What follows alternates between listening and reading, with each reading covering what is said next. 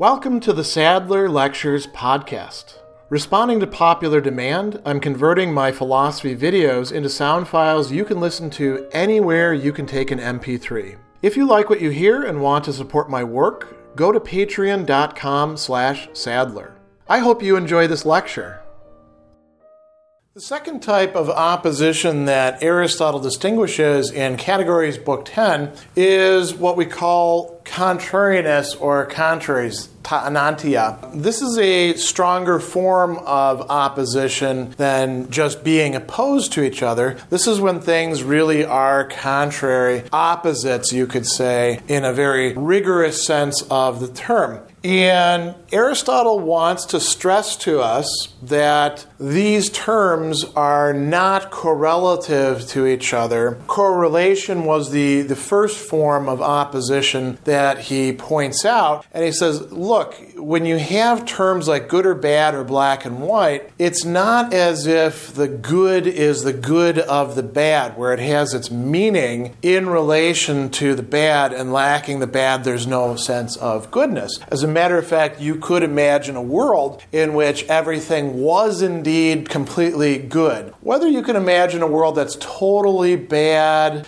probably not, given some of the other things that Aristotle says about badness, but you can certainly imagine a world that in which everything is totally good. So good and bad are not terms like double and half, or to use another example, master and servant, or father and son, that he has put under the category of relation to pros ti. Instead, these are opposed to each other. Bad is the opposite of good. Good is the opposite of bad. And this is a fundamental part of Aristotle's metaphysical schema. So somebody may object, well, you know, you can't know goodness without knowing badness. Aristotle doesn't actually think that. And I should point out here as well that the type of opposition that is involved in contrariness is also different, Aristotle will point out, than the third form of opposition, which is that between hexis and steresis, or positive and privation. But we'll talk about that a little bit later. It's also not the same thing as affirmation, kataphasis, and denial, apophasis, because those have to do with language, and this has to do with the qualities, the things that we can say are in a thing, and that we can use terms to predicate of a thing. So that's an important point. Now, what we really want to get to talking about here is this interesting discussion about intermediaries and not having intermediaries, and that's going to have to do with the kinds of contrariness that we're seeing in certain terms and in certain subjects. So Aristotle will say that some contraries are naturally found in their subjects. What does he mean by that? He means that, a subject, a given subject, has to have either this one or that one. And there are many subjects that don't have that. So let's take, instead of using the health and disease example, let's start with the first example that might be more illuminating because it's a little bit simpler. Numbers, right? Numbers, according to Aristotle, and put aside what we know about modern mathematics with square roots and, you know, imaginary numbers and stuff like that. Aristotle says that numbers must either be even or odd, one or the other. And you might say, wait a second, what about zero? Well, Aristotle didn't have zero. That came in mathematics later on from Indian mathematics long after Aristotle's time. So if we go by the understanding of number that Aristotle has at the time, what we can call the cardinal numbers, he's actually right. Either even or odd, one or the other. And, you know, if a number were to change, I suppose, which numbers themselves can't for Aristotle, it would have to go from being even to being odd or odd to being even. And it's either one or the other. Now let's take something that actually does change. Aristotle talks about health and disease. Numbers don't have health and disease, right? Just as bodies don't have evenness or oddness, except insofar as you're counting them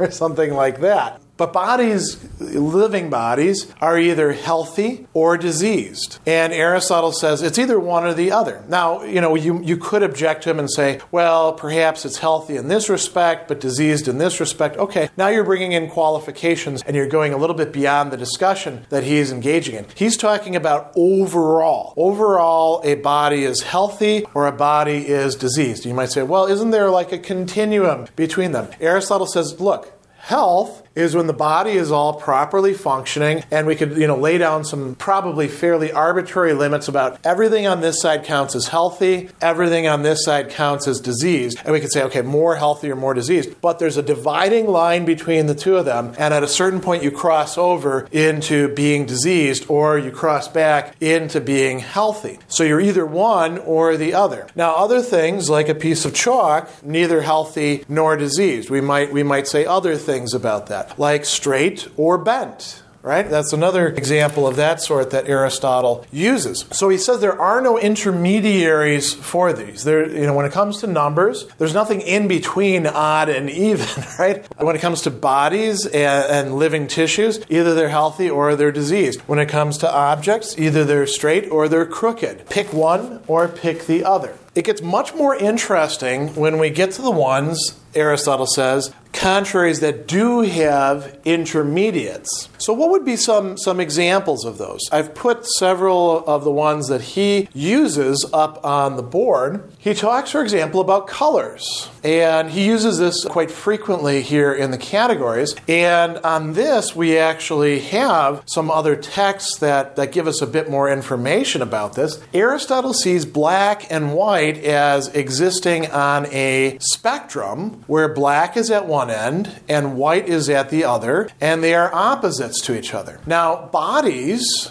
can be black or they can be white. You know, for example, this chalk is white, and although this shirt is not, you know, black, it's actually a dark blue. Let's just pretend it's black for a moment because I, I, could have put on a black shirt today. Or, great example, this recording device is indeed black. Now, there's no internal necessity that says that, for example, this recording device must be black.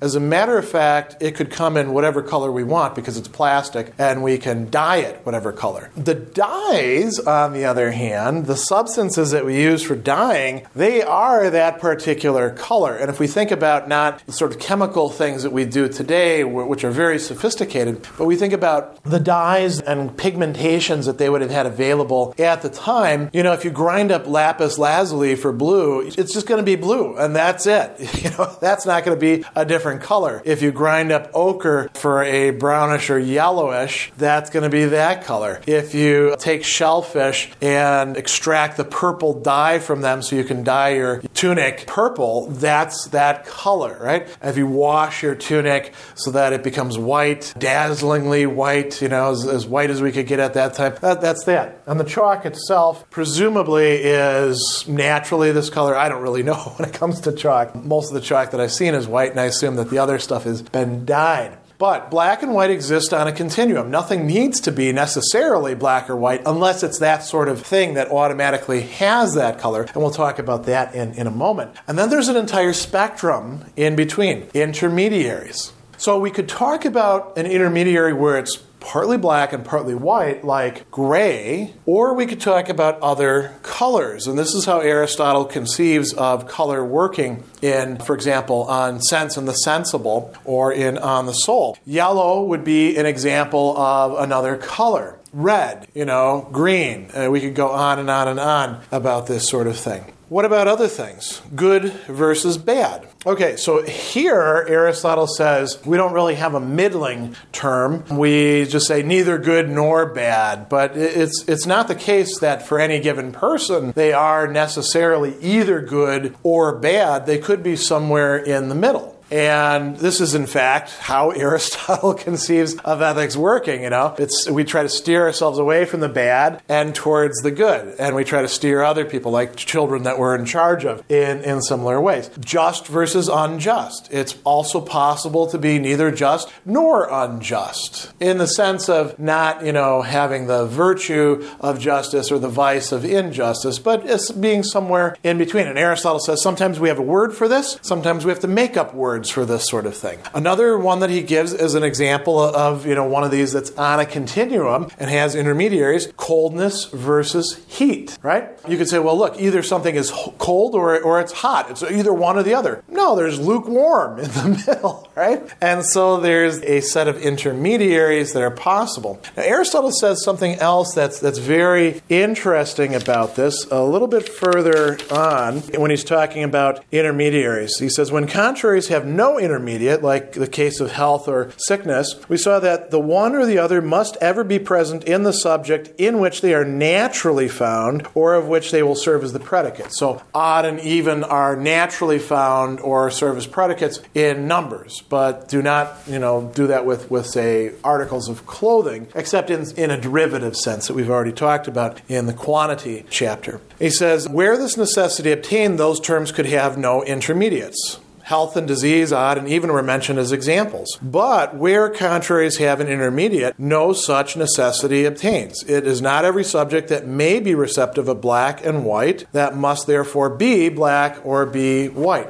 the fact that something could be black or could be white doesn't mean that it has to be either black or white. But if something can admit of health or disease, then it must admit of one or the other, and there is no middle ground. Now, it goes on a little bit further, and he says uh, he gives two examples that are particularly interesting with respect to color and with respect to heat. So he says, an exception must be made where one contrary naturally inheres, where it's naturally found in that thing, right? Where it is present, you could say. And he gives examples like fire. To be hot is the nature of fire. So although in other bodies there could be a gradation, and of course, you know, we could talk about one fire being hotter than another fire, a fire has to be hot, according to Aristotle, or there's no fire. That's, that's part of the nature of the fiery thing. Likewise, he says it's the nature of snow to be white.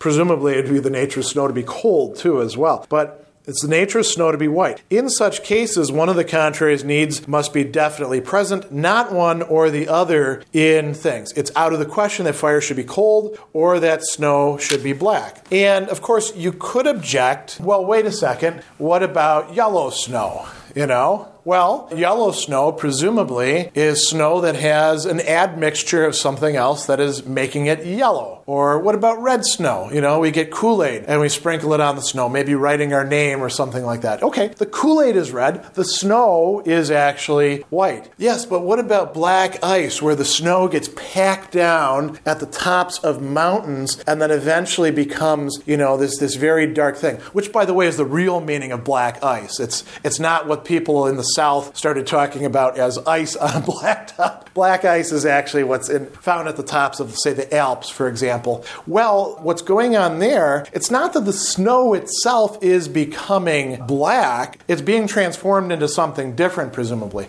But these objections can be handled pretty easily. The, the basic idea is that there are certain things that are automatically going to have a quality. If we wanted to use another example of this, something that's quite similar to the color color range uh, that, that Aristotle talks about. Taste, right? Some things are sweet, and sweet is at one extreme, bitter is at another extreme, and then we have all sorts of things in between. Aristotle actually distinguishes eight fundamental flavor profiles. The fatty or the oily is closer to the sweet, you know, the salty is closer to the bitter. There are some things that are bitter by their very nature, and there are some things that are sweet by their very composition. So, you know, to talk about bitter sugar, Aristotle would say that's really nonsensical. It's not going to have that property. You could add something else to the sugar, like almond extract or orange peel, to give it some bitterness right? But it's it's not going to be bitter by itself. So some of these opposed qualities admit of intermediaries, some of them don't. We see now what the reasons for that are in Aristotle, and this is a fundamental type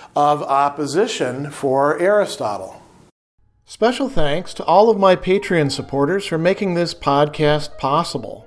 You can find me on Twitter at Philosopher70, on YouTube at the Gregory B. Sadler channel, and on Facebook on the Gregory B. Sadler page.